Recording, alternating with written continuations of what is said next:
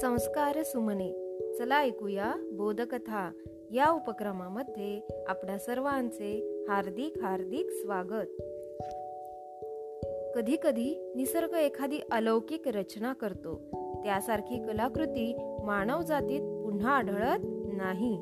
आज राष्ट्रीय गणित दिन आणि गणिताचे जादूगर म्हणजेच श्रीनिवास रामानुजन यांचा जन्मदिन.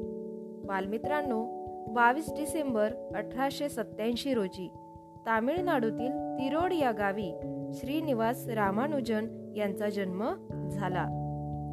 जन्मतास गणिताची आवड कुंभकोणमला प्राथमिक शिक्षण व टाउन हायस्कूलमध्ये त्यांचे माध्यमिक शिक्षण झाले. त्यांनी बुद्धिमत्तेची चुणूक दाखवली ती याच काळात. पाच मुलात पाच फळे वाटली तर प्रत्येकाच्या वाट्याला एक फळ येईल. दहा मुलात दहा फळे वाटली तरी प्रत्येकी एक फळ मिळेल.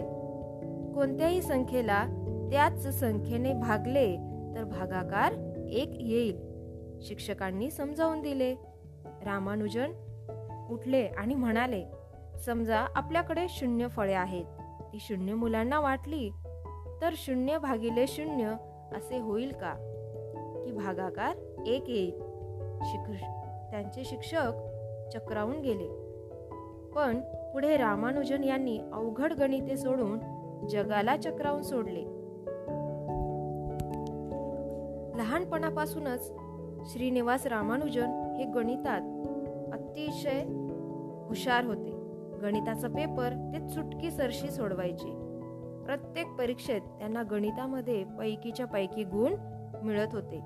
परंतु गणिताच्या वेडापायी त्यांचे इतर विषयाकडे दुर्लक्ष व्हायचे. एकदा तर इंग्रजीमध्ये चक्क ते नापास सुद्धा झाले होते. एखादे गणित अनेक पद्धतीने कसे सोडवावे याची कला आणि ज्ञान त्यांना अवगत होते. रामानुजन यांचा गणिते सोडवण्याचा वेग अविश्वसनीय होता. मिळेल त्या कागदावर ते गणिते सोडवायचे. गणित सोडवताना पहिली स्टेप तिसरी स्टेप आठवी स्टेप अशा वेगाने ते सोडवत. खूप सारी कॅल्क्युलेशन खूप सारी आकडेमोड ते मनातच करायचे. संयुक्त संख्यावर त्यांनी खूप काम केलं होतं. यावर आधारित त्यांचा शोध निबंध. Proceedings of the London Mathematical Society मध्ये प्रसिद्ध झाला. गणितावर खूप सारे संशोधन करून सव्वीस एप्रिल एकोणीसशे वीस रोजी वयाच्या अवघ्या तेहतीसाव्या वर्षी श्रीनिवास रामानुजन यांचा मृत्यू झाला.